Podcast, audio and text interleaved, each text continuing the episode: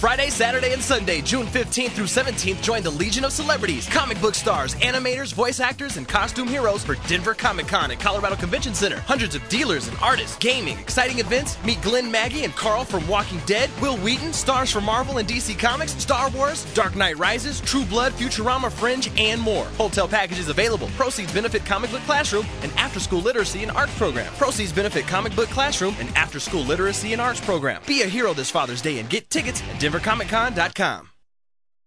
In Colorado, there is only one place that has the best selection of collectibles Colorado Coins, Cards, and Comics. For over 27 years, Colorado Coins, Cards, and Comics has been the ultimate destination for collectors. They have a wide selection of hard to find coins, action figures, role playing cards. You can go over there and get yourself a copy of Dominion uh, and sports memorabilia. Hey, Peyton Manning's a Bronco. I was there yesterday. They have a signed Peyton Manning jersey. And of course, they've got comics, which is what I go there for. All their back issues are half off.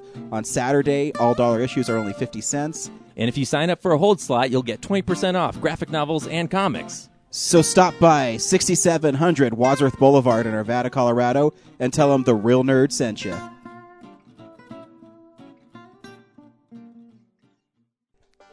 Hey everybody, Ryan from Real Nerds here. I'm here with my good friend Joe of Birdman Barbecue. Joe, why don't you give us a little bit of history of Birdman Barbecue? Well, actually, it's a family recipe been passed down uh, for uh, for generations. My wife's dad has it now, and uh, we're just now starting to bottle it up. We've got two different flavors: uh, original and spicy. So if you want a nice kick to the back of your throat, try that spicy. And now we've also got a rub too. So uh, You know, Joe, I have to be honest. I love the spicy barbecue, and if you put your rub on burgers with a spicy barbecue, off the chain.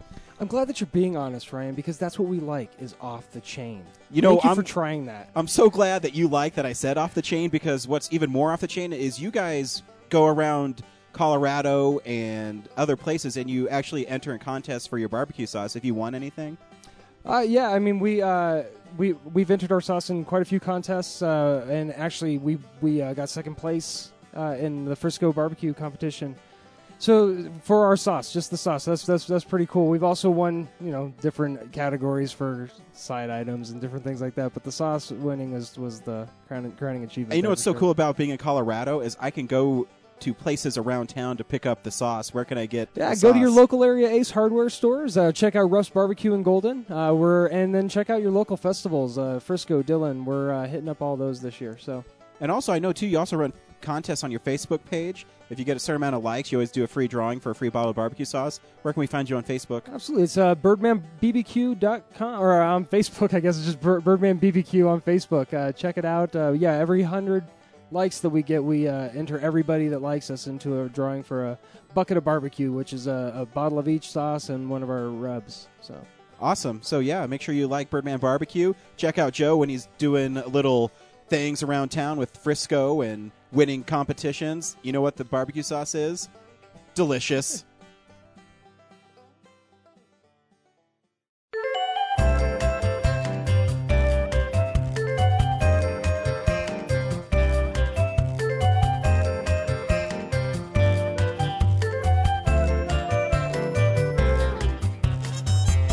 Welcome to Real Nerds. I am Ryan. In front of me is Brad. To my right is James. Hey James, how's it going today? Pretty good. How you doing? Good, Brad. How you doing today? Doing better than last week. Yeah, you sound Yeah? way better. Thank yeah. you. Also, you've got your shirt off, and you look manly as hell. You sir. do. Man, There's- look people at don't those wanna hear muscles that. Popping. It's like he's People Christian do want to Bale hear that. They can hear the sex through the, the You're just internet, man. permeating. Seriously, uh, Bang in your ears. he got he got mad earlier. He took that shirt off, and I was like, "Oh, Brad what? is fucking your ear holes What? right now. I don't know. To me, it's really hot out, so I was on It is top of hot. trying to fix the laptop. I was just You burning know- up. Yeah, he needs he needs to chill. Yeah, he does. It's cooling down. I'm getting I'm getting more acclimated to this environment. Uh, just to remind people, you can now leave us voicemails, and that we will play on the show, and then we'll react on the show. You can call us at 720-6nerds5. If you want, you can also email us, realnerds at gmail.com. You can leave comments on our brand new website, realnerdspodcast.com. Our Twitter account, of course, is at real underscore nerds. And like us on Facebook. That's where you'll get all the up-to-date news about us doing cool things. I don't know if they're cool, but I think they are. Brad, do we do cool things? Absolutely, we do. Thank you.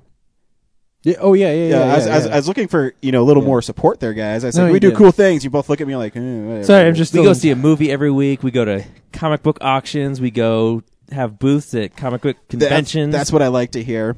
Sorry, I'm just still in shock because of the movie we saw this week. Hey, what movie do we see this week, James? We saw Prometheus. We did see Prometheus, but before we can even talk about Prometheus, it's time to unspool some real news. It's real news. Whoa. You see, how, like how I just totally changed that. That was cool. Unspool some real. We need to re-record all the podcasts so we can put that in it. Well, I'm glad you really like that, James. I, Yeah, I I, think it was was trying to think of a cool way to start introducing real news, and now that I've explained that I've been thinking about it, it kind of loses its luster. Like I just didn't pull it out of my ass, but um, it's like you told a joke and then explained it. yeah, exactly. So it kind of loses it. But yeah, that was my. Uh, that's what I think about when I'm at work and hating life. Well, why don't you segue us into news now? I will. I will absolutely do that. The number one movie last week was Snow White and the Huntsman. Y- Which kind of surprised me. I will be honest. Actually, I don't. I'm not surprised it's number one movie. I'm surprised that it made 56 million dollars. yeah. Well, That's I a don't, I don't pretty think good our total. audience was that full, or our screening. I mean, Uh, but when you have almost 4,000 screens, then you know, yeah, I guess that that goes pretty far. And in fact, it, it did so well that they are um, immediately trying to make a sequel. Uh, and we were talking about this before the podcast, but they are getting David Koepp to script the sequel, and they're trying to get him to script it really, really fast, so that they can, can make probably it do it, really, really fast. Yeah. Um, he has an amazing track record of everything except for the Cr- Kingdom of the Crystal Skull. um, still not a bad movie. I don't care what anybody says. um, He Yeah, probably didn't write Shia LaBeouf uh, swinging from vines. yeah, yeah, you're right. I that a was lot probably of a storyboard creation. a lot of the stuff that's bad in that movie was never written. It just happened at my face. His, Um, his a- a- his contribution to that was probably they get chased by the Russian forces. exactly. Insert Spielbergian and Yeah. Lucas inspiration. Absolutely. Thanks, Box Office Mojo, for your incredible box office box office tracking skills. Lots of movies come out next week. Really? Yeah, and I'm really disappointed, Brad, that you didn't put my boyfriend's movie on the very top. But the first movie that Brad listed on here was Ghost Rider: Spirit of Vengeance. Remember when we saw that? Yeah. Is that, Anybody? your, is that your boyfriend's movie? No, no. I mean, I do love Nick Cage. Um, I just put them I on thought there maybe Nick in Cage the was your of boyfriend. I digital don't know who bits. his boyfriend is. oh yeah. Um, Sherlock Holmes: A Game of Shadows Oh. also comes out next week. That boyfriend. Right. Um, Brad's number one movie when we do our year-end film explosion. I don't even have to say. I'm not. I'm not even gonna be surprised. It's Father's Day. Oh wait, that actually might be two weeks from now because it's listed as this week on digital bits, but when you click on it, it says July or June 26th. Probably because they never want to release So- that abortion. Whatever, you know public. you're going to see it. I'm probably gonna see it. Yeah, I'll Uh, borrow it from you. I'm not gonna spend money on it. You're buy. Are you buying it? You'll love it. You'll buy it after that you was, watch it. That I'm was the buying movie. Cool. That was the movie with the chick who bites dudes' dicks off, right? it. Uh, the guy who bites dude's dick. Right, oh, even better. Get it right, okay? Entourage season I'm just, eight. I'm just glad that you said yes because if you said no and I made that up like it was a dream or something, I, I just bailed Man. James out. Oh wow! Um, Entourage season eight. We're talking. I can't believe there's eight fucking seasons of that show. Yeah. Have you ever tried to watch it? No, I've never tried. I to. have. because my wife I got forces me to farther- watch Sex in the City. When you tell me it's men with Sex in the City, I don't want to watch it. I got farther in Entourage than I did with with The Wire, but that doesn't say that I got it very far. Um, Superman versus the Elite. I don't even know what that uh, cartoon is about. Brad, do you know what it's about? Me neither. I just saw it and it, it's superhero related, so I threw it on there. But it's probably just another one of their DC. It is a cartoons. DC direct. I've seen cover art for it, but I don't know what he's fighting. Yeah, Must the, be the elite, I guess. It must be the a- Elite from that, that must be a Krypton. deep DC cut. yeah.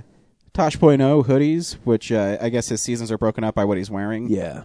Um, the new Spider-Man one, two, three, like they're re-releasing the trilogy on Blu-ray, of course, because the new movie comes out. Yeah. And the box art is fucking terrible. Really? Yeah. What is it?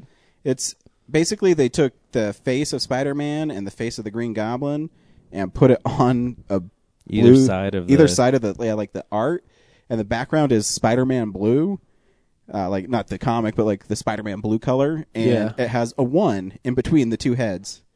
Or for Spider-Man Two, it has a two in between Doc Ock and Spider-Man. Oh. So they take the amazing posters and original Yeah. art and threw, it, threw it in the trash, I guess. he threw it in the trash because I guess people need. I want to get them because they have all the uh, special features that are not on the trilogy that I got when Spider-Man Three came out on Blu-ray. Yeah. But Brad gave me a great idea last week. Is I'm just gonna change out the box art in them and put the dude, old ones. Yeah, Yeah, absolutely. Yeah. Because I mean, I don't need to read what special features there are. Yeah, because they're terrible. And if anything, you could just I don't know. They don't show you what the back looks like, so you could cut the back of the cover and slide it over the back of the Ah, yeah, cool one that you put in. So, Yeah, because they're cheap. I think they're only like eleven bucks or something. yeah. Speaking of bad box art, you could actually do that with the Star Wars Blu-rays. Get I your love old the Star, Wars, Blu-ray. Uh, I hated that box art. yeah. Harold and Maude, the Criterion collection. There you go, Sierra. She's still not listening. Also, the Gold Rush Criterion. That's uh, Charlie, Charlie Chaplin. Chaplin, I yeah. think that's his first one of his first movies. I remember correctly, from Chaplin. Yeah, it's the one where that famous um, that scene where he, he makes the potatoes dance on the table. Yeah, it might be the first one with the tramp in it. I don't Mm. remember. Um, it is an important movie. it is, yeah. Thank you. It is. It's a really famous one. And if you actually watch its Chaplin movies, they're actually pretty entertaining. Mm-hmm. I will catch them every once in a while on Turner Classic Movies. I watched The Great Dictator. Yeah. That movie's I don't know almost three hours long. I was entertained the whole time. Like the when he was in his barber chair and he's getting his haircut and the chairs are going up and down. I thought it was fun. It's one of those things that I've I have always meant to go back and revisit because I've I've seen little snippets and stuff, and I've sat down and watched maybe an hour of one, but I don't even remember which one. I certainly haven't seen the important ones. Yeah, I really want to get the Criterion of the Great Dictator because it's really cool, and um, I always mean to pick it up, but then uh, you know I don't know, thirty bucks for some reason I didn't. Well, Yeah. it's Criterion's gonna have some awesome special. Oh yeah. Criterion makes great uh, movies, uh, Blu-rays and stuff. Shallow Grave Criterion. What's that one, Brad? It's just another Criterion that was in the. I'm sure. Is it like a kind of like a 1950s? Kind of It's sounds got like Ewan McGregor in it. It's from Oh, like wow. 1990 something. no 1950s. I thought it was like a 1950s like gangster. uh, Yeah, I don't know. Thriller. It was, it was just part of the Criterion releases, so I thought I thought I'd include it there. Awesome. So thanks, Digital Bits. Again, you can click on links on Digital Bits, take you to Amazon. Buy from those links because you support Digital Bits. Uh, this Brad added something new on here. He added the Esquire Midnight Schedule. Oh yeah, Um, I wasn't wow. sure if I wanted to include this as a commercial at the beginning of the each show from now on, or have you just continue to read it. whatever. Do you want me to read it this week? Sure, Okay, save me some work. it's up to you. Esquire Midnight Schedule. If you're in Denver, the Esquire does um, Midnight Madness. Is that what it's called Yeah. there? Um, and they always usually have pretty interesting movies. Um, June 15th and 16th is Eternal Sunshine of the Spotless Mind. I didn't fall in love that, with that movie as much as other people did. It's all right. Um, June 12th and 23rd is, I mean, June 22nd and 23rd is The Mask. mm-hmm. Um, I don't know I have not seen that movie in years. Me I remember neither. when I was little, I liked it. Yeah, Um, June 29th and 30th is Fast Times at Ridgemont High. And July 6th and 7th is Rushmore. To me, like, seeing Fast Times at Ridgemont High in the theater doesn't really excite me. Yeah, they're not all winners, Yeah, but I mean, but I'll be there for Rushmore. I know you will be. You will be. Cool. James, what's uh, some real news you got for me? Uh, well, we got a couple of things. We have good news, we have bad news, all kinds of things. And usually we don't talk about trailers on the podcast, um, just because I don't know, it doesn't feel like news. But we had Mhm. some cool ones this week. We did. that I want to talk about. Uh, we all actually before the movie we saw got to see the Django Unchained trailer, and oh man, how cool is that thing? It was right? really cool. That looks I- fun. yeah, absolutely. Has Um, a nice Tarantino feel already in the trailer. And it's weird because I feel like we haven't seen him tackle something like Western movies are very much a, a, like that genre is very set. Like we have certain Mhm. expectations for it, um, and I feel like he is taking his thing and this other and the Western genre, those Western genre tropes, and sort of slamming them together. Like the whole trailer has got '70s music and stuff like that, but at the same time, he's going and getting those shots from old spaghetti westerns and throwing it in there. It, yeah, it's kind of exciting. It is. It's Um, cool. So and I love Leo holding a chalice that has a coconut with a straw in it. Just kind of his character is obvious, obviously some sort of aristocrat and um, cares a lot about how he looks and what he's doing. It looks like he's having fun in the movie, which you don't see him have too often. Yeah, he always has like serious. Yeah, since roles. Catch Me If You Can, I think is maybe the last time he's really had fun in a movie. um, Also, like since Tarantino's tackled like this is a western, the one he did before was a World War II movie, mhm. and then I think before that was Grindhouse, wasn't it? Grindhouse. Yeah, Death so Proof. like a yeah like a It's like throwback B movie, and then before Yeah. that was Kill Bill. Mm. Yeah. so that's like a Japanese Well, the second one is a western. The first one is a Japanese revenge film. Yeah. Yeah. So like, does that mean his next thing's going to be a sci-fi movie?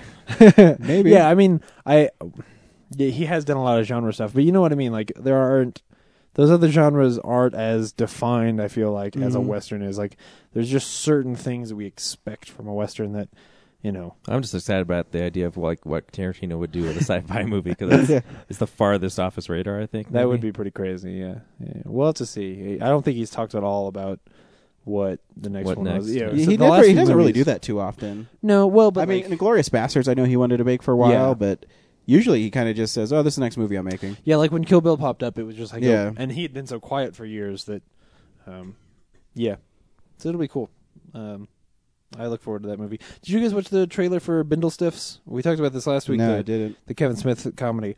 You should check it out. It's really weird because it's, I think it's actually really funny. There's some great stuff in it, but it is shot like some kids with a cheap camera in a high school. Like all of the main characters are clearly high school students, um, and actually that age, um, and just the, I don't even know how to describe it. I don't know what camera they're using or whatever, but it, it looks like home video pretty much, um, which is not entirely a bad thing.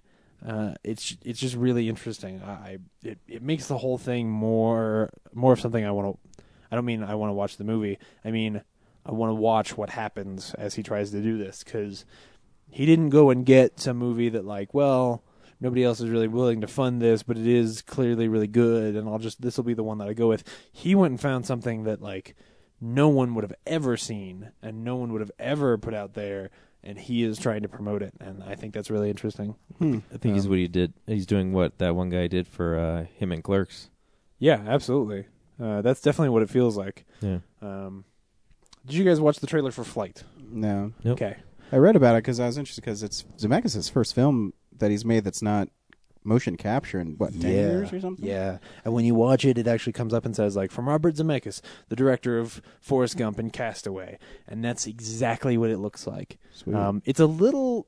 There's a little bit over the topness. Maybe it's just because Denzel Washington anymore. I see him and I just think he's in like Unstoppable or some other crazy movie like that. And there's a little bit of that in it, but it, it is so clearly Robert Zemeckis and in a fresh way that I just in the trailer I could already tell like this is this is going to be kind of special for me because I miss that guy. Those those two movies, Forrest Gump and Castaway, are so imp- important to me.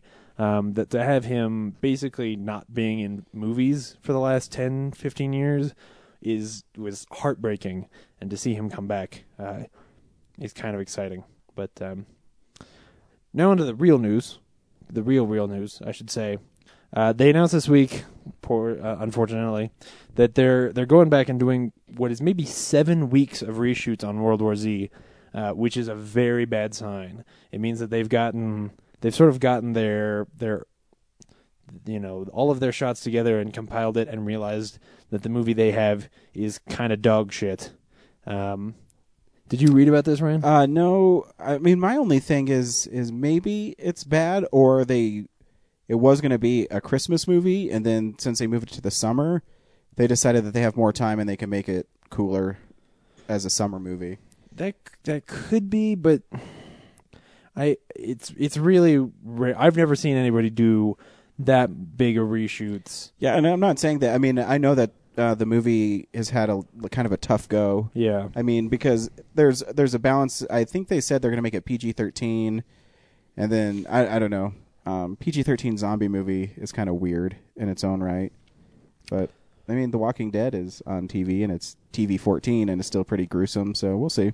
If we need a glimmer of hope, though, it's that today, uh, right after getting out of Prometheus, they announced that Damon Lindelof is the person who is rewriting that script. Wow. Um, they, yeah, seven so- weeks. Wow, that's almost like a whole movie shoot. Yeah, exactly. Like they are they are doing some serious stuff, and clearly that means that they have a lot of money invested in it, and think that if they do it right, they can make a lot of money back, and they're willing to take this risk.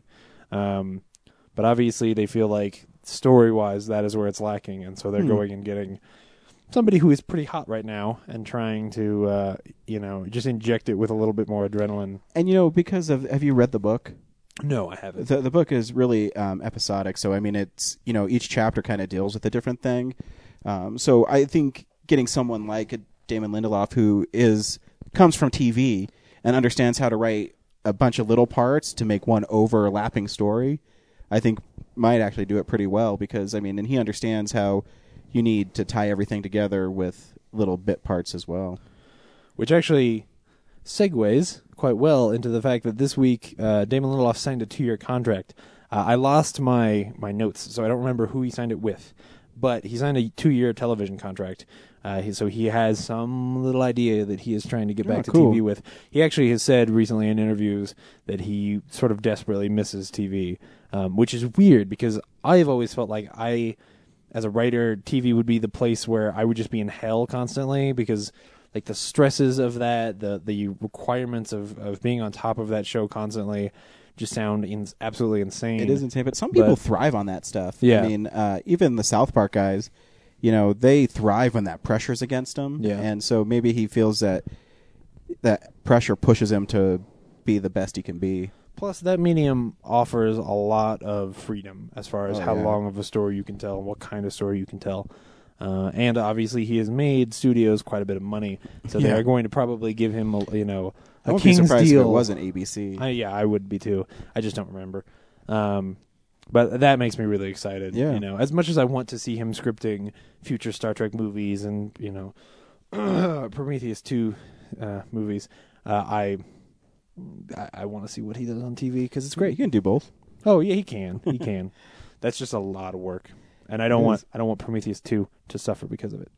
Um, we also had a lot of news that I bizarrely just missed throughout the week. I don't know what was going on, but uh, DC has made a lot of announcements, or there are a lot of rumors going around DC as far as what they're trying to do. And honestly, it sounds creepily familiar because basically they are talking about making a lot of movies so that they can build up to a Justice League movie. Which Hmm. what? But Like- yeah, but the problem is, is that ship has sailed, Yeah, and it, if they can't make the movies, even if you think you know the Incredible Hulk is the weakest of the Marvel movies or Iron Man two or whatever, they're still better than any DC movies, excluding the Batman movies. Yeah. because and I'm just talking about the Nolan Batman, because besides Nolan, he's the only one who's I think really grasped the characters yeah. um, in a, a cool way, and they're just going about it the wrong way because they saw how much money I mean Avengers made, and so they said, well, if we do Justice League, we I mean in theory they should be able to make more because um, Superman is the most recognized superhero in the world. Yeah. I mean everybody knows who the Flash is, everybody knows who Wonder Woman is. Um, so you'd think that drive people, but what DC always fails to realize is their characters are so disconnected from everybody else Yeah. that you know it's hard for people to root for them. Where even though I mean Tony Stark is you know a billionaire and he can build his Iron Man, uh, he becomes a hero. Whereas you know oh Superman he's stronger than anybody else, he can fly and he has no weakness. Yeah. People don't connect with that.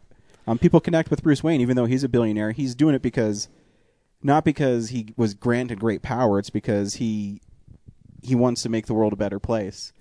And that's why I think Batman succeeds where the rest of them don't. Well, and in the article on Slash Film where they talk about this whole idea, uh, they point out that the key to why Avengers works is that Avengers was a good movie. Yeah. And like if we look at Green Lantern and Green the writer for Green Lantern is the person they're talking about having write Wonder Woman.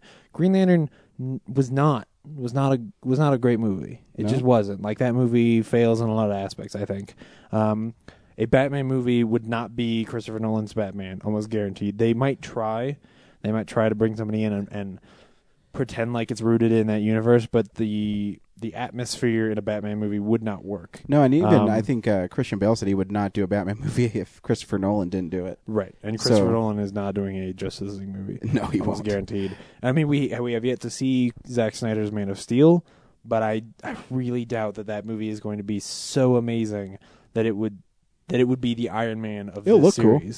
You know, because that's what they need. They need a they need a movie to come out that is Iron Man. Yeah, they can take them. a secondary character and make him be uh, the flagship character for it. Yeah, I mean, they need to take someone like the Flash, or I, I like. I think the That's Flash thing. is a cool character. I really do, but I, I just think um, my problem always with DC is they don't make their characters relatable. And, and there's know. there's something still and very Aquaman's on the team. there's something still very corny about most of their characters. Even the Flash. Agreed. Like he runs very fast, but he is never Iron Man. Iron Man is just a badass character. Um, you could do Green Arrow, Iron Man wasn't a badass character until that movie came out. Well, I kind I, of I think Robert Downey Jr. made that. Like, I Oh, don't yeah. know a lot of people Yes. who are really into Iron Man Well- comics. well, But if you read Yeah, Iron Man in the comics, he was a lot like that character. Like, he, yes, he he he is portrayed well by RDJ, but I I would disagree. I think that the the fact that he is an alcoholic, the all of the background that that Iron Man has, does make him an interesting character, more interesting than. well, he's interesting. I just mean he's he didn't have the mass appeal. Yeah, I mean he did it. No, you're right. You're right. because He doesn't he- have the mass appeal. Yeah. I think he's on his sixth volume, so it means you know he's, his book's been canceled a lot. Yeah. But yeah, no, he. Uh, yeah, I agree. You know, it's hard. And again, a two. I mean, but with DC, I mean, which character do you latch on to? They have so many different worlds. They have so many different interpretations of the character Well, up until in their canon. like the '90s, Superman was like loved by many. Yeah. It's just the the change in the culture is you know made that uh like the, he's kind of like the Captain America. Um, so if they make make Superman like a cynical character in our time, I think he might be more relatable. He's Green- he's too like yeah, I mean, you Yeah. can, No, I agree. positive and Yeah, you can make him relatable, But- but, I mean, even Captain America, he's. I mean, I said it earlier, and I I mean, I watched the Avengers again this week, but he says a line where if anybody else said it and it wasn't delivered so well, and it wasn't Steve Rogers, where he said, uh, uh, Black Widow says, you know, those guys are practically gods, and you know, Captain America says, there's only one God, ma'am, and I don't think he wears those clothes. Yeah. You know, and if anybody else says it, you're just like, dude, that's so stupid. But Yeah. for some reason, you believe Steve Rogers, and you just don't. I just don't. I just I don't buy Superman. I never have. Though I, he does have, you know, Steve. Steve has some cynical moments. I mean, yeah, it's the Steve is a a deeper character than I think Clark Kent has ever really been. Um, and every time that they try, uh, every time that they try to change that character and make him into something that people relate to, they start getting at the core of who Spider-Man, Superman is, and changing him in ways that like the fans aren't going to necessarily like. And I think that honestly, they need to ignore what the fans like and make Clark Kent into a more interesting, multifaceted character. Um, as far as DC having an Iron Man, Green Lantern was it. Green Lantern was their chance. Um, that- character is a B-list character who can be really cool. There's some there's some awesome ideas behind that, and if you made Hal Jordan a really interesting character, that movie could have been the flagship. But they made a crummy movie with too much CG and the wrong actors in it, um, and not much heart at all. And that's where they they messed up. I- I think it would be cool to see a Zatanna movie. I think that if they picked a character like that and really used that as their flagship, maybe that would work. Um, I don't think Wonder Woman is it, but uh, that's probably what they'll do next. They'll probably try to make Wonder Woman into their new Iron Man, and And they can't do Hawkman because he's too much like Thor Yeah. and Aquaman. I mean, yeah, I mean, he can't even come out of the water. Aquaman is just a silly character. That's one of Uh, my favorite jokes on Family Guy ever. Is when the chick is being like beat up on a sh- the shore, and Aquaman's you know yelling at from the ocean. Yeah, yeah, come over here, and I'll uh, I'll, I'll teach you a lesson. I don't know. I actually think they shouldn't worry about Batman. Like maybe they should save Batman coming onto the Justice League for like a you know if the first Justice League does, does well. So just focus on incorporating all those super natural characters Yeah. and make a cool movie. And don't Yeah. go and don't like don't parody. Don't be Marvel. Do your own thing yeah, and stand out and just go like either go straight for the Justice League movie and introduce all those characters Well, too, as a group or do something else. I don't know. in a, a way, though, you know, Batman was uh, the Dark Knight, and Batman Begins is the worst thing that happened to DC because also on Slash Film they had an article with Mark Millar, who's the writer of Kick Ass, and he's a Marvel writer, and he said that he read the script for the new Justice League movie, and it's dark and mature. One, I don't know where he, I don't know where he got the script already, but yeah. I mean, the thing that works with Avengers too is, I mean, they didn't make it dark No. Yeah. or mature. They they took each character for what they were, and they made it fun. Yeah, I I have absolutely no faith in that project at all. Um, and it, does, it it does not excite me as a movie person, much less as a comic person, Mhm. at the idea of them making that movie the way that Avengers did. Like when they started building that up, I thought I was like, this is the coolest thing ever. If DC actually tries to do this, it will. It, I almost mean- guarantee that it will be a failure. And the crazy thing a failure the way that Avengers Green Lantern was. is, you remember how it started? Just a throwaway scene at the end of the first Iron Man. Yeah, they made a good movie, and then just a few seeds in there, and it was like, if Yeah. this works, this works. You just know? a throwaway scene. yeah. And I, I remember reading an article um, where they said Sam Jackson didn't even know that he his likeness was based. The ultimate version of Nick Fury was based on him. So when they asked him to do the movie, he said, "Yeah, sure, whatever." I didn't know that. They showed him pictures. He's like, "Wow, it's me." And so they just do this little throwaway scene at the end. And even that is actually unfair because Marvel had been selling their properties for many years and making very, you know, middling to successful movies, even some unsuccessful movies, so that they could save up to make their own studio to do that in the first place. Well, yeah, You know, I mean- like we forget that they they did all of the, you know, all the Blade movies and all of that stuff. Blade, Where- Daredevil, Hulk. How many how many Ghost DC Rider, other other than Yeah, exactly. How many DC characters out there are there that they've made movies out of? Maybe they're maybe they're all slipping my mind. Maybe they're all out there. No, but they're other not. than other than Batman and Superman, Watchmen. what have we seen? Yeah, but that also was not successful. No, yeah, no. I'm just saying that. I mean, you have Batman, Superman, The Watchmen are the only movies that have come out in the last. Oh, Green Lantern. You know, ten years. Right. Well, but yeah, I'm sort of counting Green Lantern as a JLA character that they would be trying to do Mhm. this with, but yeah, I I just don't ever see this happening, and I don't think I want to. Yeah, we'll see. What else you got for us, James? uh, you guys like Scream, right? I do. They're making a TV show Me on MTV. not watching it. Oh yeah, what? Uh, I don't know what the point of that would be. I mean, I mean, they're just. I mean, can you really scare people on TV? well, you're. Tar- well, yeah, Walking Dead, I think, but I mean, you you're targeting though um, teenagers. That, Yeah. You know that when Scream came along, I don't think people remember that it wasn't that cool to be, you know, that meta. But it kind of started that trend in horror movies where they're very aware of what's going on.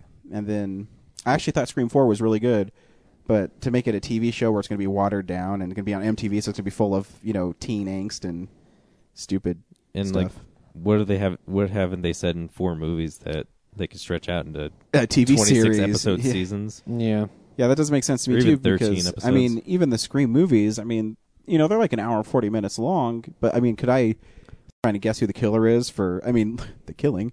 I mean, you're gonna sit there and guess who the killer is over a whole twenty three episode season? even better is an episode ever scary if you never kill anybody?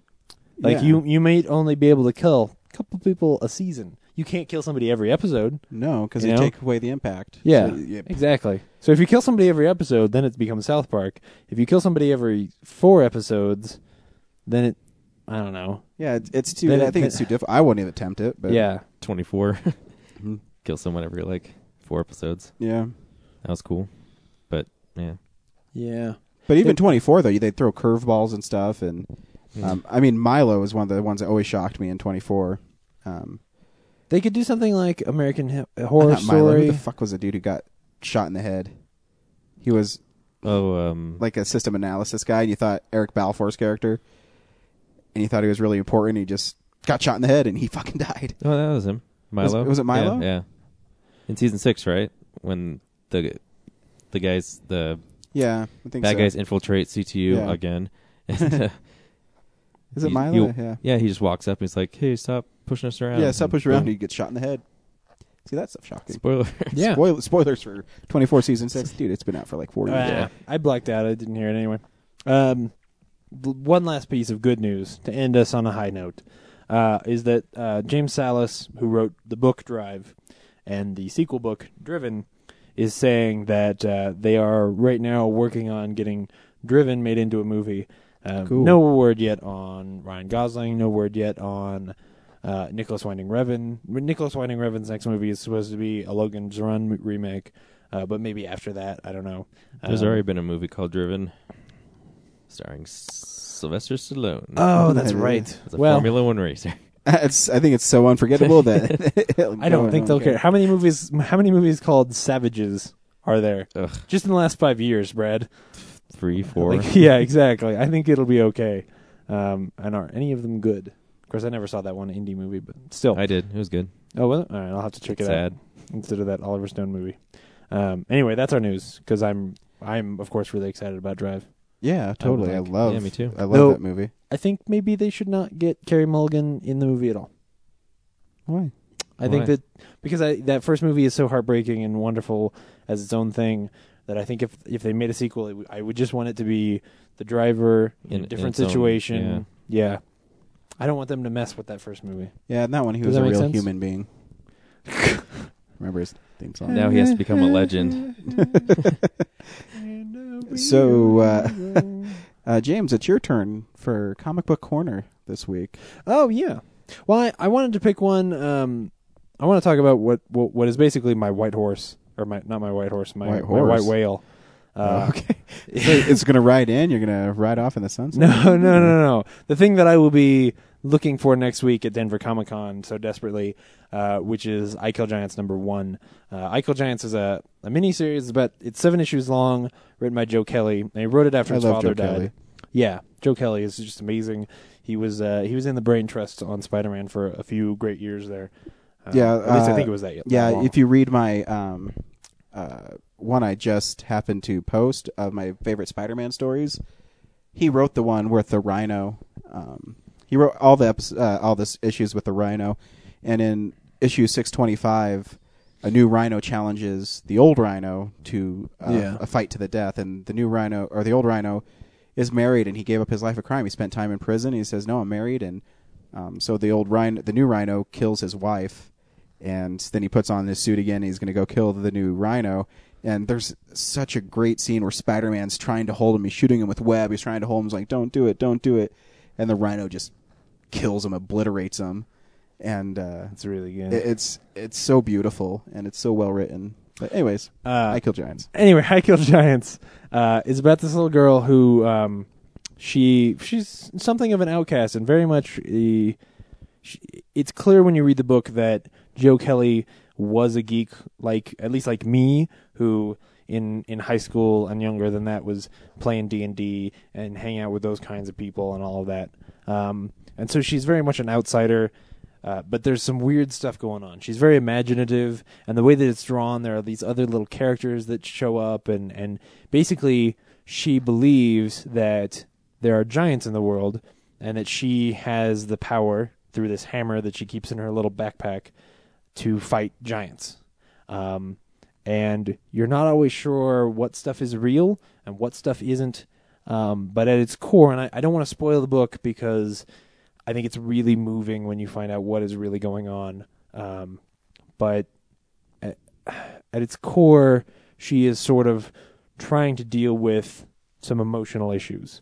Um, it, it, is really this metaphor for how we go through life and the, the problems that we will run into, and how this little girl is having to learn to face those problems. And it's ah man, Yeah, it's one of the first comics you ever told me to pick up. yeah. and I picked up the trade paperback. And um, to me, I won't spoil it either, but to me, it's like it's basically a story about a little girl who's lost, Yeah. where she doesn't have friends, she doesn't have parents, she doesn't have all she has is her imagination, and that's the only time she feels like she's found. Yeah. And it, it's a beautiful story, and uh, Joe Kelly is an amazing writer. what I will say is that I was sitting uh, in our like student union at CSU downstairs in this room where there were all these couches and stuff and people sitting around as I was finishing the last pages, and it took everything I had to not just weep sitting in the middle of this crowd. Like I cried a little, but I would I was not weeping like I should have been.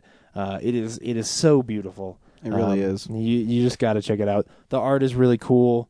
Um, it's it's got sort of this Japanese animation kind of a style to it.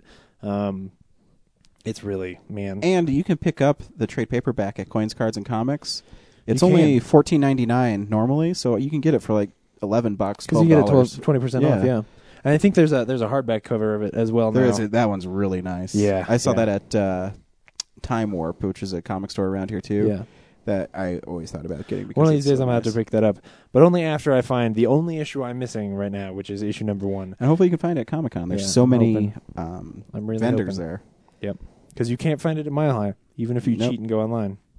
No, you can't Yeah. find it at Coins Cards. You can't find it at Time Warp. Nope, it's re- it's really hard I to get a hold of. Even though when I buy when I finally find it, it will cost me like five dollars. Yeah, it's Like it is not it is not an expensive comic, uh, or at least I don't expect it should be.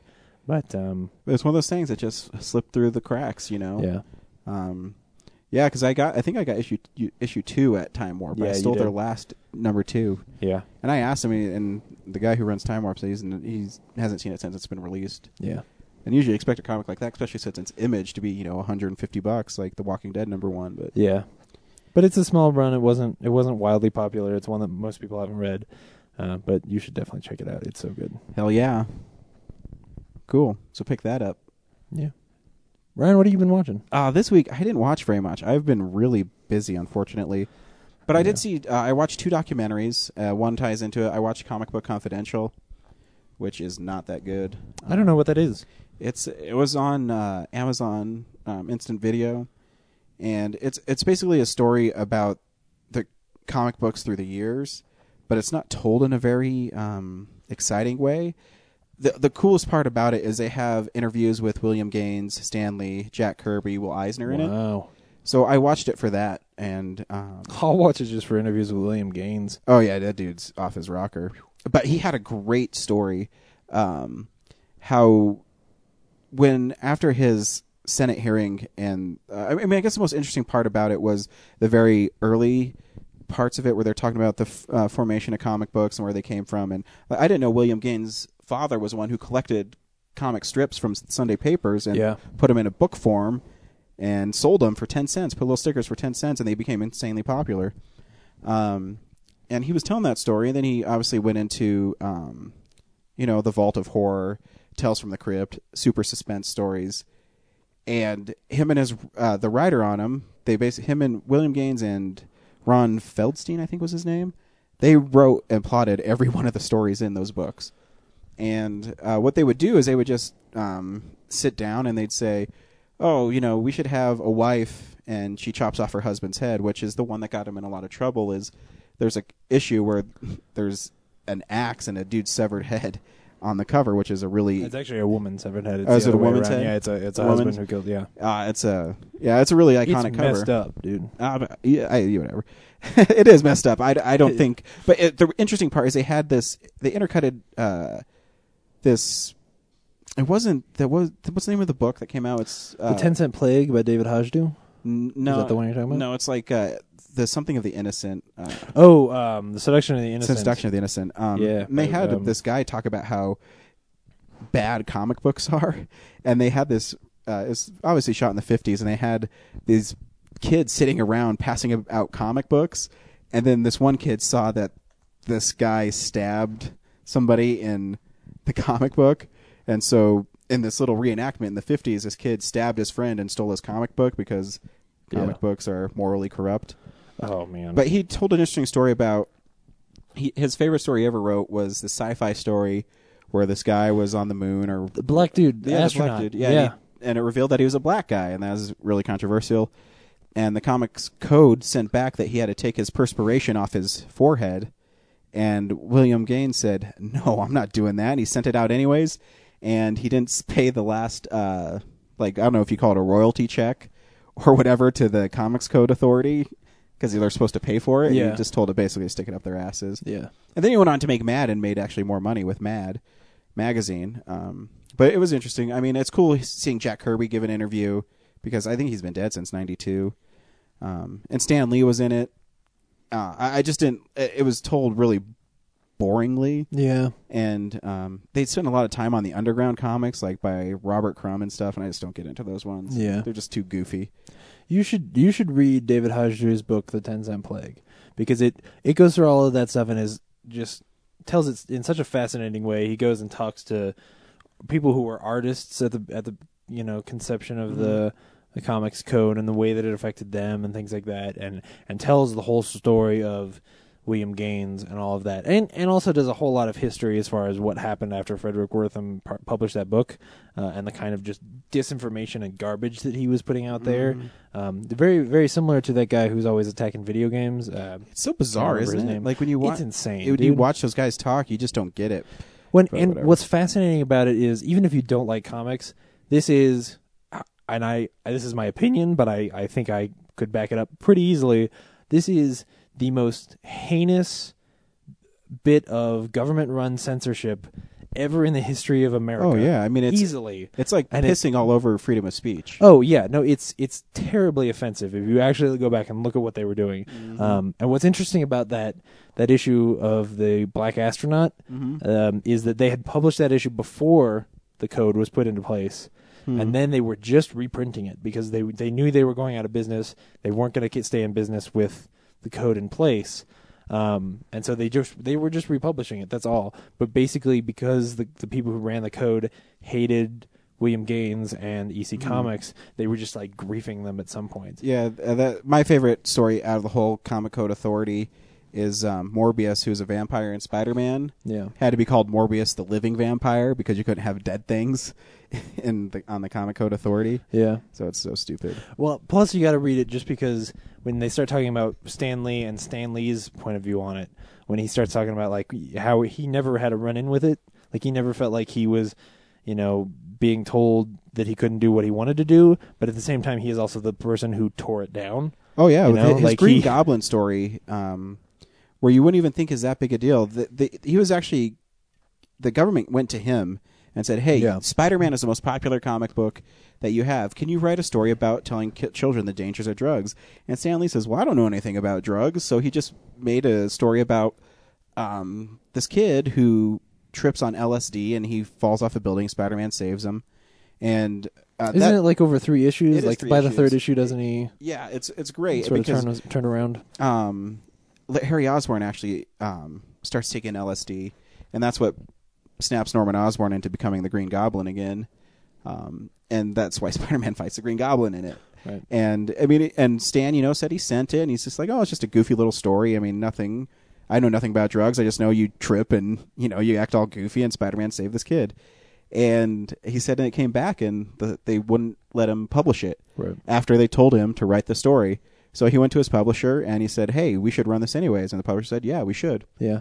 And because all of the all of the Comics Code Authority came from the fact that if that stamp wasn't on a comic, reta- retailers wouldn't buy them. And mm-hmm. so once it was like, well, Spider-Man can do it without like people were gonna buy Spider-Man, so retailers still bought it even though it didn't have the code on it, and it had been so long that people didn't care as much anymore.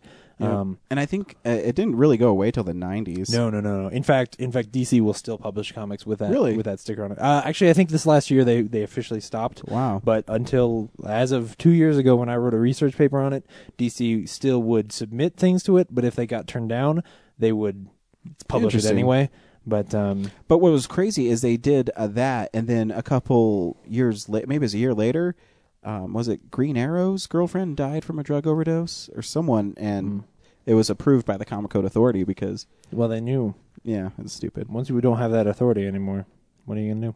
And then I watched uh, another one called Chasing Ghosts, which is about arcades and how they went away. Oh man, I thought it was gonna be like Ghost Hunters. No, I wouldn't watch a show like that. But it, it was interesting because it had all the people that were in the King of Kong, and it was trying to tell their story that they aren't these bad guys; they're just these guys who are really good at video games. And Yeah. I mean, and the whole story is about because you remember in King of Kong where they took that there was that time picture where it's um, Billy Mitchell and all the other guys on there, and Yeah. uh, so it's just basically them getting back together and doing that picture again with them being older. Hmm. And uh, t- to me, even when they try to make Billy Mitchell not a douchebag, he's a total douchebag. Yeah, It- it's just something about his yeah. aura. yeah. It, I mean, I mean, he does. He has a perfect score in Pac-Man. I mean, that's pretty impressive. Sure. Um, but yeah, he's just a butthead, and the, mo- it was all right. It wasn't as good as King of Kong because King of Kong you actually are rooting for somebody, Yeah. and in this you're just watching these this arrogant guy. I don't even know. It was Yeah, all right. It, it- it's because King Kong was the King of Kong was so good that this one was kind of just whatever. Reactionary. Yeah. Yeah, and it had all the same guys and kind of had the same beats to it, but not told in an entertaining way because you didn't have Steve Wiebe and you were rooting for him. You know, neither of those guys have that award right now. That that yeah, title. it's some doctor. Yeah, some other dude's doing it now. Yeah, some. I remember it's a doc, like a doctor from Japan or something. I Yep. I was reading the um, records for it. It's pretty Yeah. interesting. But the movie, the, if you see a video game documentary, you should see King of Kong Yeah. because it's really good. Yeah, that's really all I watch. Watch some more Buffy. You also watched the Avengers again, I did see the Avengers again. finally. Um, yeah, I know. I I finally got around to seeing the Avengers again, and um, in 2D, it's even better. Uh, just because when we saw it, the, it was so dark the screen, but when it was, you know, bright and you could see it, oh man! And I, I forgot some of the moments. Um, there's uh, the great one of my favorite moments is, and I totally missed it the first time. Well, I don't think I missed Spoilers it, for Avengers. but I, but I think uh, I just glazed over it. Was when Loki and Thor are fighting on top of Stark Tower, and Thor makes like one last plea with Loki. He says, "End this war." And I forget, I don't remember exactly what Loki says, but then there's a shot that just stays on Thor, where he's his look is like, "I've lost my brother. I cannot stop him from doing what he's about to do," and it's amazing. Yeah, And uh, yeah, I love that. And um, that movie's really good. I love Robert Downey Jr. in it. He's just so funny, and he, I mean, he understands that character.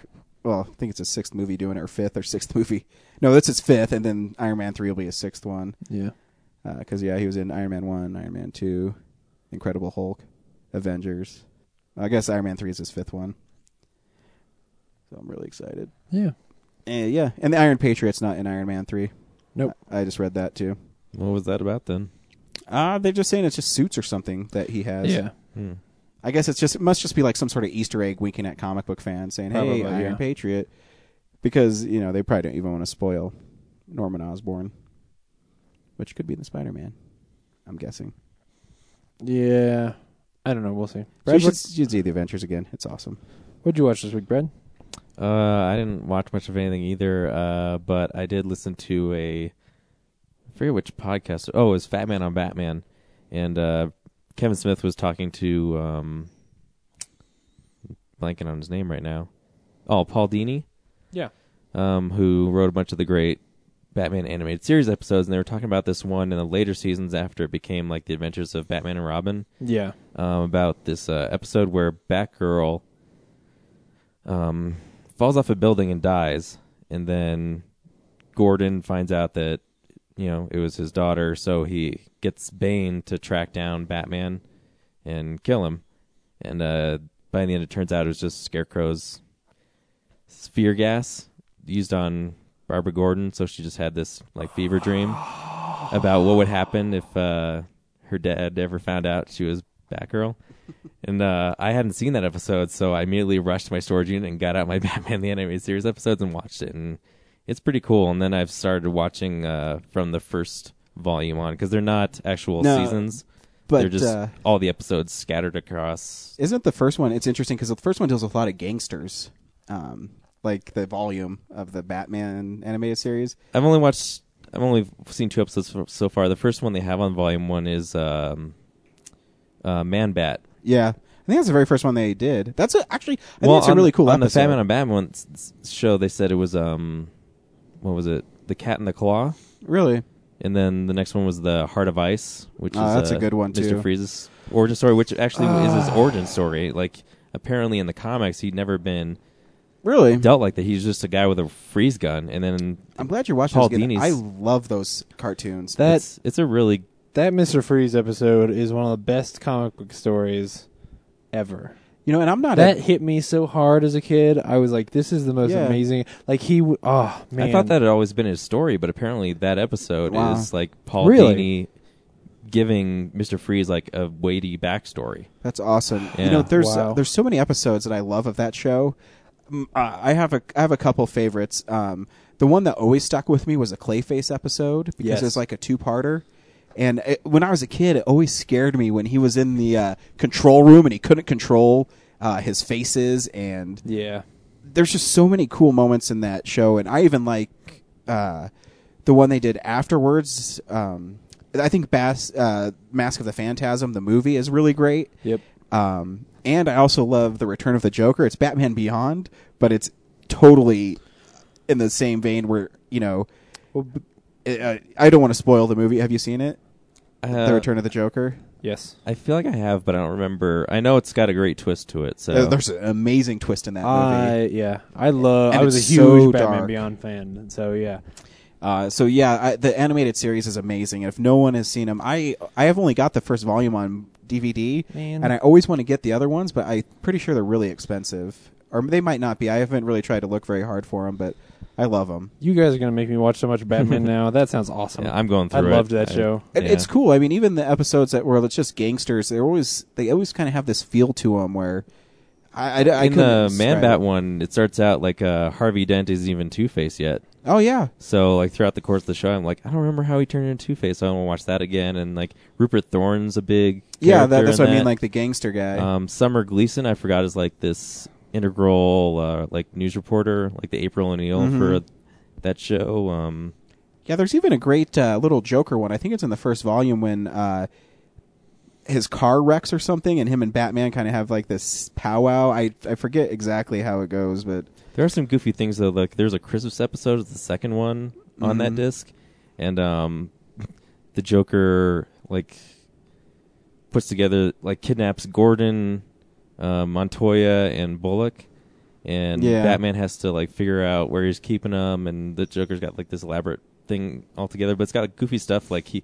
The Joker escapes from Arkham by riding a Christmas tree rocket out of there, and then when they're dangling over the acid pit or whatever, Batman is able to like grab Bullock, Montoya, and Gordon all in one grab. wow, Like that's like 500 pounds, he's a stud. and ca- you know, like carry them away from the vat of you know, acid I always thought it was creepy too when and hold the uh, Joker with one hand by the neck. Joker gas hit people, and they always had that huge smile on their face, and like Yeah. the fish had the smile on their face. Uh, Yeah. uh, Mark Hamill's Joker is amazing. Oh yeah, He's great in Batman: Arkham Asylum and Arkham City. Oh, you wouldn't know though. Those uh those those those seasons are like thirty dollars for those volumes, so it Yeah. is really expensive. He's coming back though. Uh, Mark, Ham- you know, Mark Hamill said he wasn't going to jo- do Joker again, and they just announced that he was going to do it again, but I can't remember what for. Um, It won't be for Arkham City three. no, it's not. It's something else. Anyway, But- Um, but yeah, it's really cool. I- Yeah, that show's great. yeah, I love it. I can't. I'm not a huge Batman fan, but that show makes you a Batman fan. I mean, I love Batman, but you know what I mean. Yeah, it's very smart for a kids show. Oh yeah, extremely and dark. well written and yeah. And I never really noticed, but uh, the opening credits never have like text or anything. It's just No, and the music's so awesome. oh yeah. That dun dun dun dun. dun, dun, God, it makes me so Yeah. excited when he's fighting the gangsters Man. on the roof and lightning strikes. Yep. And I think they said in the podcast like it, it, it never really connected either, but it kind of harkens back to the um, is it Max Fleischer Superman cartoons? Yeah, Max Oh, Fleischer. I want to yes. say uh, Charles Fleischer, or Ruben Fleischer, but that's Max. I'm pretty sure those are a director and um, the voice of Roger Rabbit. So um, anyway, yeah, awesome. yeah. So check that one out. Get get you geared James. up for The Dark Knight Rises. yeah. What have you been watching? Well, for my David Mamet movie this week, I watched Heist. Have you guys ever seen Heist? Is that the Gene Mm, Hackman thing? Yes, Gene Hackman. And Danny DeVito. Hackman. Yes, Gene Hackman, Danny DeVito, uh, Delroy Lindo, Sam Rockwell. Hello. Um, and it's really good, man. It's also directed by Mamet, which honestly, I, I understand why he pretty much directs all of his movies now because he is better at directing his movies than anyone else is. Like when I watch the movies that are directed by somebody else, they're they're a little bit lackluster, Hmm. um, but his are really good. I mean, they're not perfect, but they're really really good. Um, and this is a movie about. Well, I mean, obviously it's a heist movie. They're these jewel thieves, uh, or just thieves in general, and basically Gene Hackman, he's getting older. Uh, he wants to just take the stuff, that, the money he's earned, and get on his boat and sail off with his wife and have a happy life somewhere, you know, out there, not stealing stuff anymore. Um, but I guess because he had already he he owes Danny DeVito some money, and so he agrees to do this one last job. Of course, Of course. uh, stealing some money from the Swedes, um, and it's just like the the heists are really cool and well thought out. Um, of course, like I'm going to tell you some of these things, and they're going to sound a little hackneyed, like that. Gene Hackman is the thief, but he's unwilling to kill people, um, and so that kind of keeps getting him into trouble. Um, and there is this weird interplay where you're not quite sure. Well, I shouldn't say that, but when Sam Rockwell basically gets put on their team by Danny DeVito because he wants one of his guys on the squad so he can keep an eye on it, and of course they are they're trying to work around him and avoid Sam Rockwell, and it's just it's really cool. Uh, if you want a good heist movie, you should definitely check it out. It's on Amazon, um, on Amazon Instant Video, I should say, uh, which is how I watched it. Um, it was really cool. Something that wasn't really cool though, wa- I saw you clicked on next. I started laughing. something that wasn't really cool though was uh, I finally saw Buffy the Vampire Slayer, the 1992 movie, um, which means that I have now seen, with the exception of a few episodes of Parenthood, everything that Joss Whedon has done, um, and also that doll play show that never got picked up. Um, uh, and it's it's bad. Uh, I can see the gems Yeah. of what was going to be really cool about it, but I feel like all of the jokes he edits the movie so poor. I should not Joss Whedon, uh, Fran Rubel Kuzui or whoever. What I that's I don't know how to pronounce his name. He never really did anything after this, um, but he, he edits the the scenes so poorly that all of the all of the jokes are offbeat. So nothing ever actually hits properly. Uh, and it's it's almost frustrating because you hear a line, and of course it's it's delivered very poorly because most of the actors are bad. Except for Um, Donald Sutherland.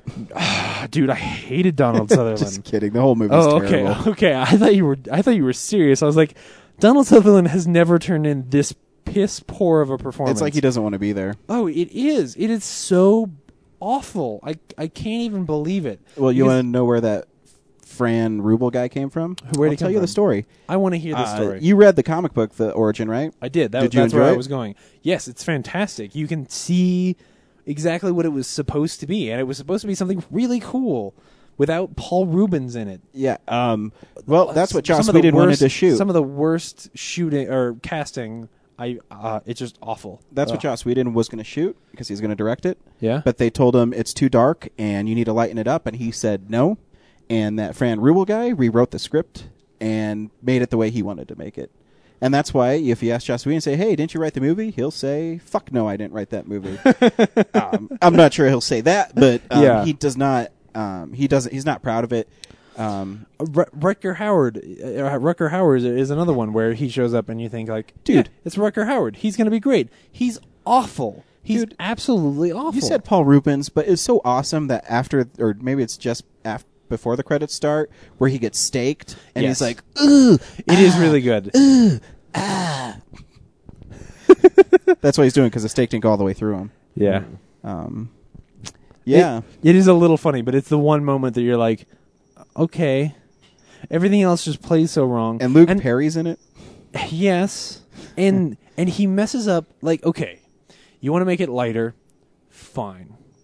But if I am to believe the comic origin, the the the origin comic that I read, um, he went through and changed scenes so that Buffy doesn't show up to help people. Yeah. So that she is not the hero anymore. Yeah. Then what is the friggin' point? Like, Yeah. the whole idea here is, hey, we're gonna have a badass chick in this movie. Like, that's part of what's so cool about it. What's hard, too, he is- messed that up. You did it like me, where you watched the TV show and then went back and watched the the Right. movie. So I and know how good it can be. You're like, this is the worst thing I have ever seen in my life. and Oh, if I step on man. another one of your uh, pins you keep on laying around, Laura, I'm gonna stab you with it. Uh, I love my why are wife. pins everywhere. Um, shoot, I, I, I can't even think of. Yeah, no, he just he dumbs it down so bad. Did you see and Ben seemingly, Affleck? No, I didn't see Ben He- Affleck. he's playing. He's a basketball player, like very briefly. oh yeah. It's his first credited role ever. Oh, and it starts so dumb. It Yep. starts with that like them dancing and playing basketball instead of like the the flashback to the the castle and the vampires and all that, which would have been a cooler beginning. And he introduces this whole thing of like Lothos being a part like Buffy and Lothos being a part of some cycle and like she is like seduced by him and wants to come in and you know be you know like like she she wants to give herself to him It's which basically is just, taking what makes Buffy great, which is women empowerment, and making her not empowered at all. It's awful. It's absolutely awful. They do have that montage where she's training. I haven't seen the movie in a couple years. I own it, but and I don't really watch it. and he turns Merrick, who is supposed to be a watcher, who then kills himself to save Buffy because he knows that Buffy hasn't been trained enough. Spoilers for the comic, really. Uh, he knows that Buffy hasn't been trained enough, and he doesn't want the the bad guy vampire to turning him into a vampire so that he can find out who Buffy is, who or who the Slayer is, and where he how he can kill her. Um, so he he shoots himself in the comic. Mm-hmm. Well, instead in the movie, it's like this weird convoluted. Oh, he was betraying him her because he actually Merrick actually works for Lothos, but Yeah. then Lothos kills him. I I don't know what the heck is going on anymore. Um, and it's ah, you Yeah. could have made that movie and still made it fun. I don't know what they were thinking that. Oh, it's too dark. Yeah. Well, it didn't have to be. No. The it's it's really frustrating. It is. That movie is just garbage. Um, and the truth is, what came out of it was way better than any sequels to that movie ever would have been. So I guess it's okay. Agreed. But uh, it was it was so weird to watch. Uh, and then the last thing I watched was Alien because I needed to watch it again before the new one comes out. And I purchased the Blu-ray. You guys need to own this Blu-ray. I know. I meant it to when it was never looked bucks. this pretty. It is so good. Um, I just bought the Blu-ray, the first one, because I don't really care about Blu-rays or the sequels. Mhm. Um, I might want a Blu-ray of three, but the other two I don't care about. Um, but man, yeah, the first one looks so good. The the the the colors all feel like they've been corrected. Like the blacks on my, on my DVD, the blacks were not that good, and so it it kind of looks a little, you know, flaky at times. Uh, but that is all gone. Uh, it's amazing how well that movie stands up. Just especially the effects, with with a few exceptions, Mother being the biggest one. That every time you see like them using computers, you're like, oh, this is a movie from the '70s.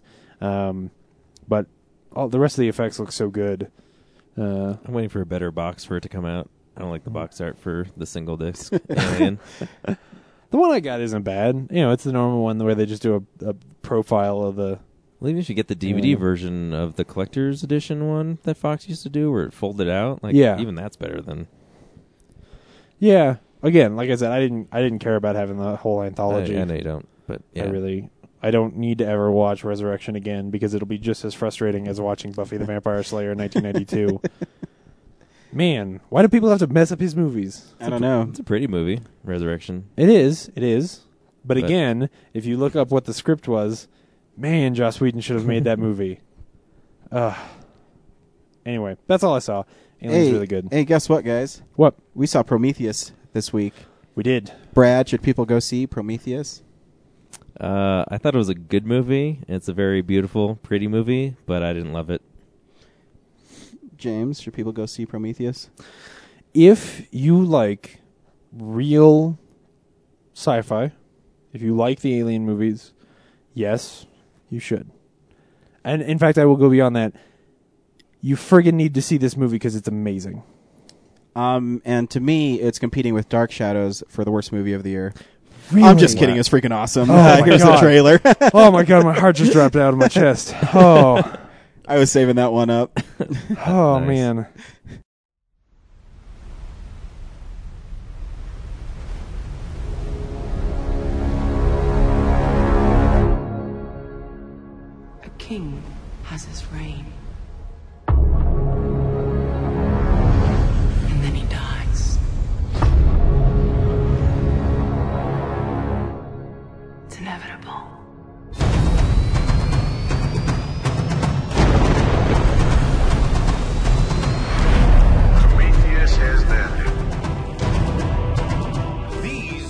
Ancient civilizations that were separated by centuries, and yet this same pictogram was discovered in every one of them. They're smiling. I think they want us to come and find them. We're all here because of a map you two kids found in a cave. Not a map. An invitation. From whom? Please tell me you can read that.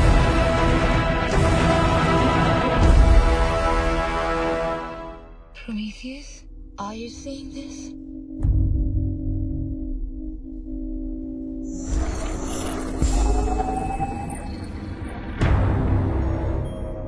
Whatever that probe is picking up, it's reading life form. What do you mean a life form? Oh, the head. They're changing.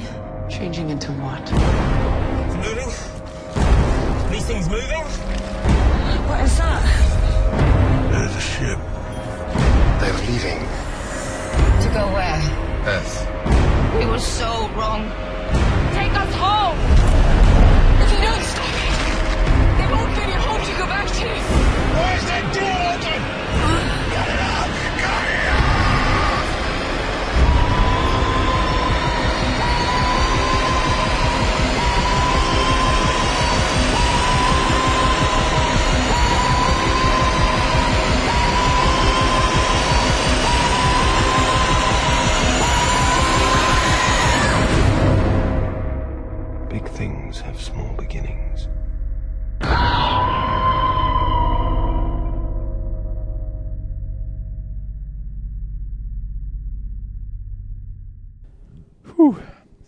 So James, you're Yeah. the big. I always say so right after the trailer. I don't know why I do that.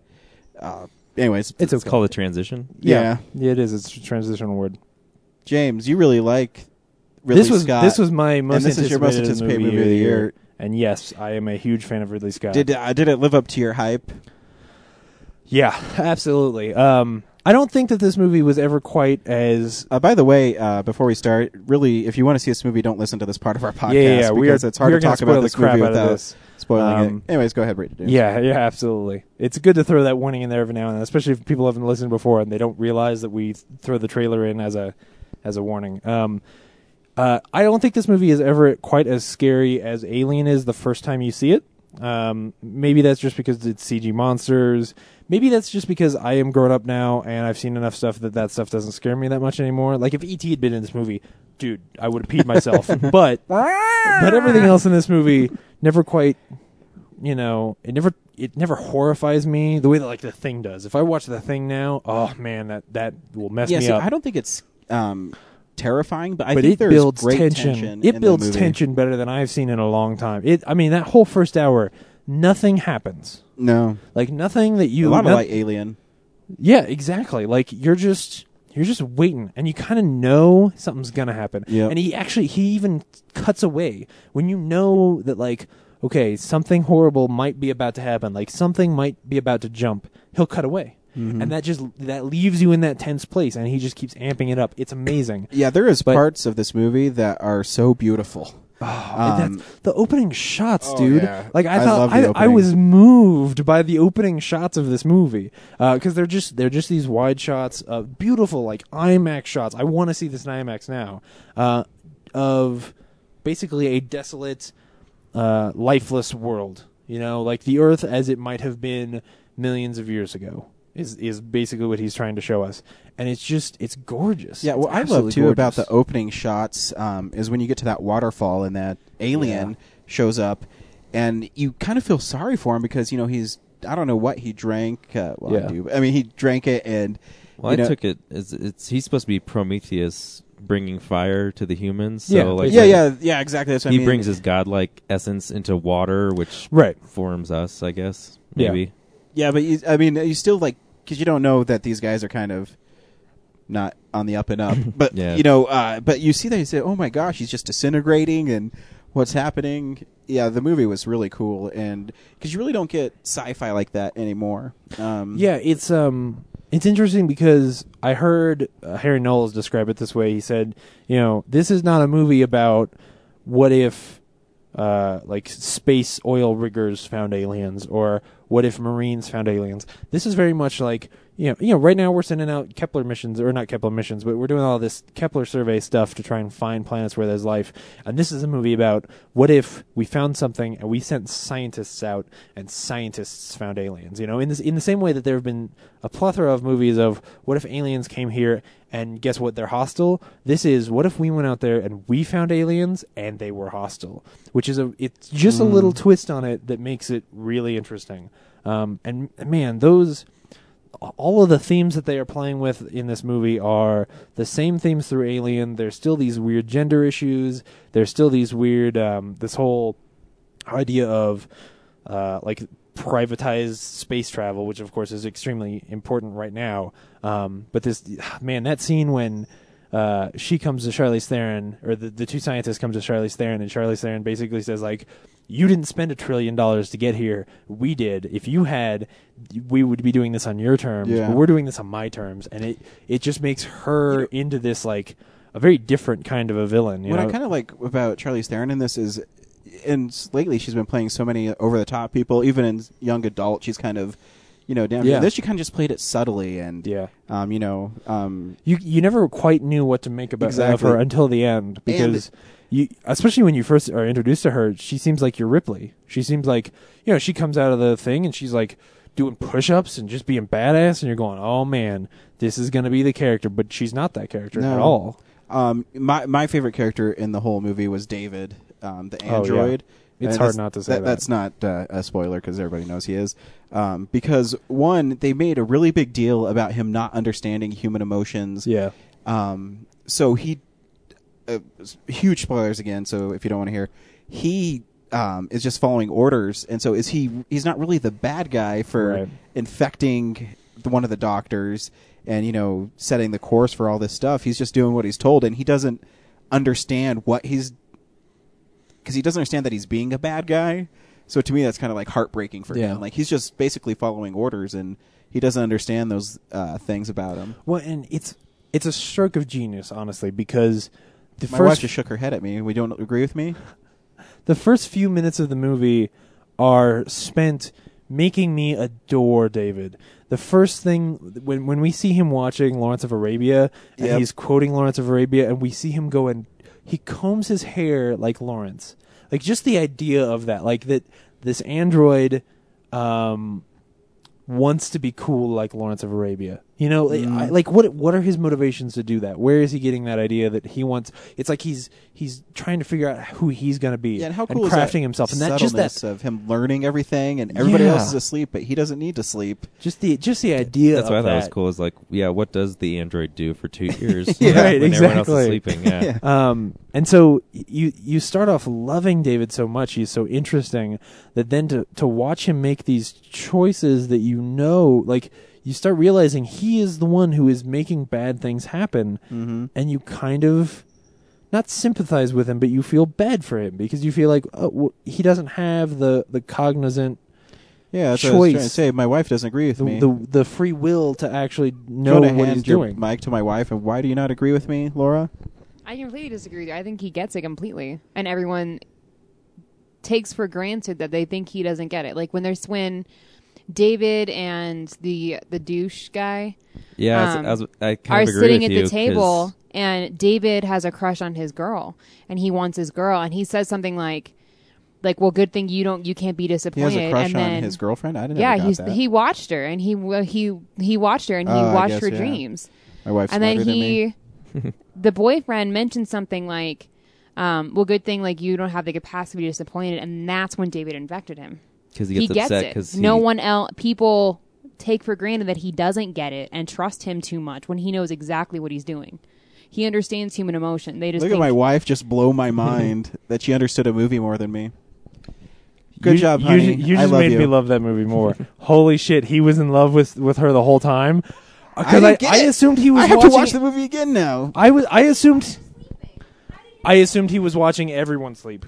I did. I Me just too. figured like, oh, he's watching everybody sleep. He's trying to learn That's really knowledge. creepy. Exactly. Yeah. Yeah. And then I. Yeah, you're totally Did you right. pick that up too, Brad? Because she is. I didn't pick up the love part, but I, I figured when her douchey boyfriend was talking down to him while he was drunk, that uh, once he said, "What was the line or something?" That just I, you don't see it on Michael Fassbender's face, but you know that.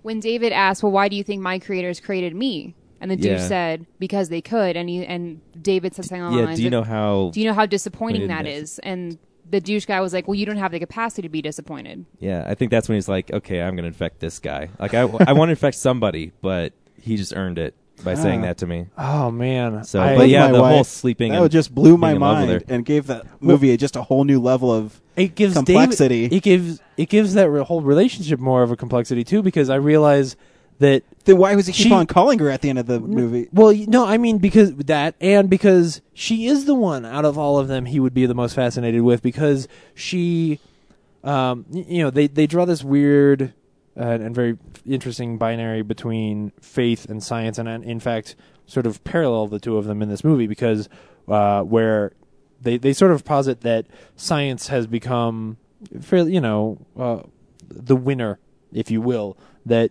um, the the like Darwinism is the new idea, and these guys who are following science in a lot of ways are and are scientists are the crazy people. You know, they're the new, you know, believers, if you will. Um, and it would make sense that David would be the most fascinated by her because i she is on one hand like him, where everything is about rules and science and everything, but also has this soul kind of an idea to her. Yeah, that. Oh man, I love this movie.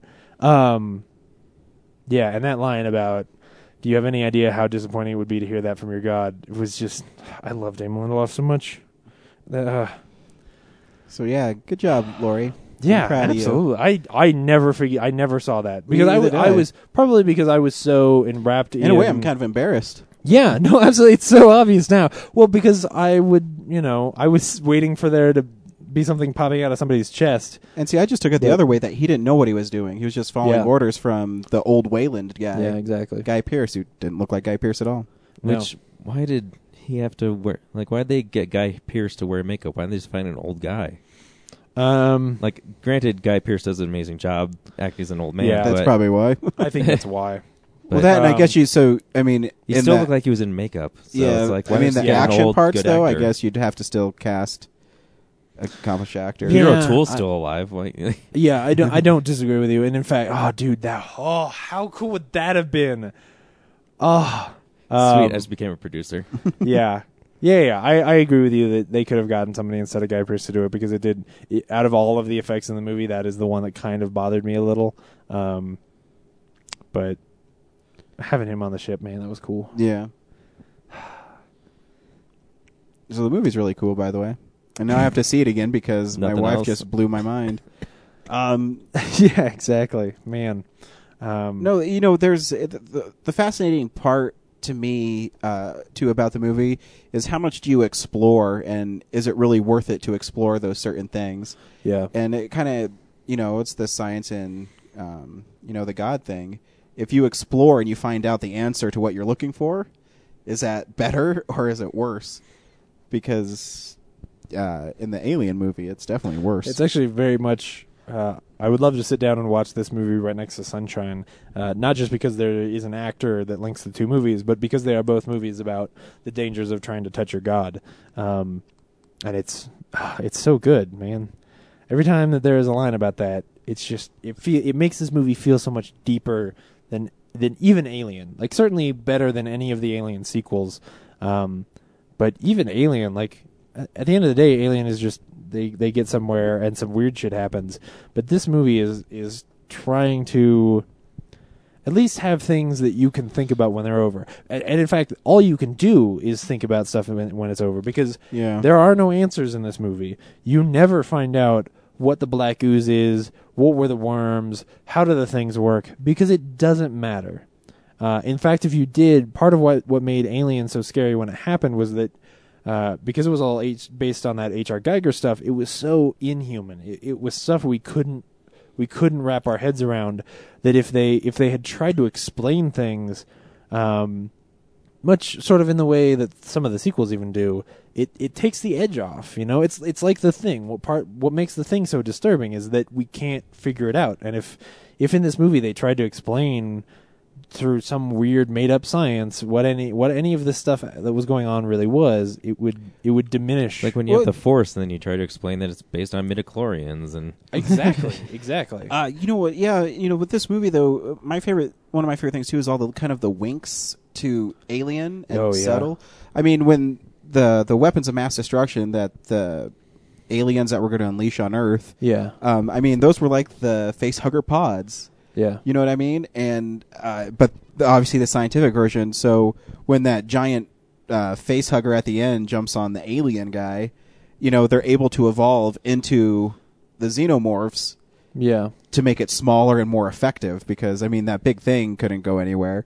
So now that the xenomorphs can impregnate them with their mouth, and I, I just thought it was really interesting. Yeah. Um, the little clever wings, and I, I didn't even think about it, but it also ties in Alien vs Predator. Does anyone remember that in Alien vs Predator, uh, Lance Henriksen's character, uh, Henriksen goes goes to the Antarctica because he thinks he can find everlasting life Oh, in yeah. a pyramid built by ancient civilizations. Oh goodness.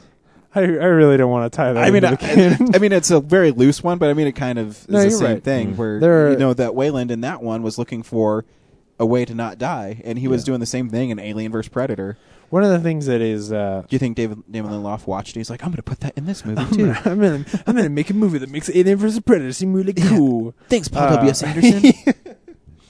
um, I actually like one of my favorite things about this movie is that all of the nods to Alien are so subtle, uh, with the exception, spoilers, of the very last one, where a thing that is clearly a proto xenomorph comes out of the dude's chest. Um, But you almost everything- kind of knew everything that else was going to so, happen, though. Yeah, yeah, yeah. yeah. Because even when uh, she had the surgery to take out the thing that was impregnated in her, you could kind of see the. I- It- I mean, at first, it looks like a xenomorph. At Yeah. first, I was like, "Holy Yeah, I mean, crap! There is a chest that- burster yeah. inside of her."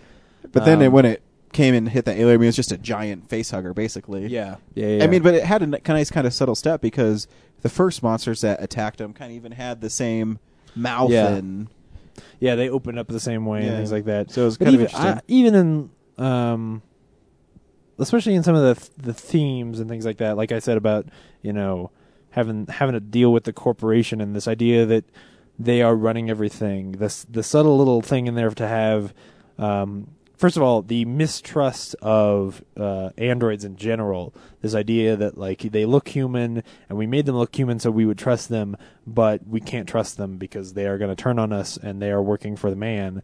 Um, uh, all of that, and and then the fact that David calls uh, what's her name Vargas uh? Charlize Theron, um, he calls her mom, it, very much in a in a reminiscent way of calling the ship mother um, or father in the fourth one.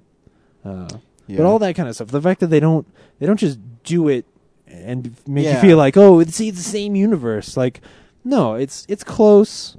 It feels the same, but it is it is its own thing, and yet very much. ah, I love your idea for the second one where you have a chick searching for the aliens to find Yeah, them. I it's a think chick really and her robot head in an alien spaceship flying around space. Right, like that is the coolest idea for a space adventure. Like it really, it's a it's a '50s pulp novel, and you can even see the cover. Like it looks like those books that my dad was reading 20 years ago. Like, ah, man, what an awesome original idea for another movie. Like I would want to see that more than I would ever want to see another movie with an alien in it. Well, you know, the next one will they'll probably want to put aliens. Yeah, they'll it. find a way to get a xenomorph in there, and they'll fuck it up because Damon Lindelof will be off making a TV show. It'll or be- maybe it'll look at the really same sad. exact guys. I read an interview with uh, Ridley Scott, and he said he would make a sequel to Prometheus. Yeah, my fingers are very much crossed for that because man, this was so good. And you hope it just makes enough money where, you know, I think where it will. will fast track it. I think it will. I think it will too. Yeah, because they got to do it before Ridley Scott dies. Hey, I, I know. I said it so that it, it doesn't happen. I said it so it doesn't happen. Well, if he does, James Cameron might do the sequel. God damn it! Oh. Dude, no, no, no, no, no. You He's saw that only poster, doing didn't? Avatar movies. You saw that poster, didn't you, for Prometheus's? I oh, didn't. Man. D- I didn't just make that up. No, no, no. I've seen it on Aw. the internet already. Yeah, Prometheus is. what a horrible title. oh, this time the dialogue sucks. Um, So yeah, you should go see Prometheus because it's really good. Oh, and it got absolutely. better after my wife explained it to me. Um, yeah, I can't wait to see it again because, man. So next week's a big deal for us guys. Next week we'll be at Next Denver week you- Comic Con. Oh, okay. June 15th, 16th, and 17th at the Colorado Convention Center in downtown Denver. You should stop by and see us because we are going to be running some contests and we're going to give away free swag. And you can sit down and hear yourself on our podcast. And we'll also be doing panels and interviewing hopefully some talent around there. Um, We're going to be doing all that stuff. we're going to be doing That's lots of sure. stuff, so make sure you stop by. And we'll still be seeing a movie. I think we're going to try to see, uh, see Jersey Rock Shore of Shark Age. Attack. Oh. Jersey Shore Shark Attack. Jer- yeah. Jersey Shore Shark Attack. Uh, I think airs on Sci-Fi sometime next week, so we'll have to watch that and review it. Absolutely, but actually, we will be seeing. Uh, I'll be seeing it. I don't know if you guys are going to come along. Rock of Ages, and that's my boy. Um, I want to see Rock of Ages. cool. I I'll love. see both of those with you. Thanks, Brad. Damn it. Uh, Well, if I'm off work, I guess I'll drag myself. to you are both off work. those You have the whole movies. weekend off. Yeah. Lawyered. so you can email us realnerds at gmail.com. You can tweet us real underscore nerds. You can like us on Facebook. You can call us at seven two zero. 663 7375. Thank you. And you can also listen to us on iTunes and download us for free. What am I forgetting? I think I got everything. Oh, you can go to our website, realnerdspodcast.com. Make sure you see us at Denver Comic Con. Yeah, dude. It's Because you cool can stuff, finally man. put a face to the amazing voice that you have ear fucking you right now.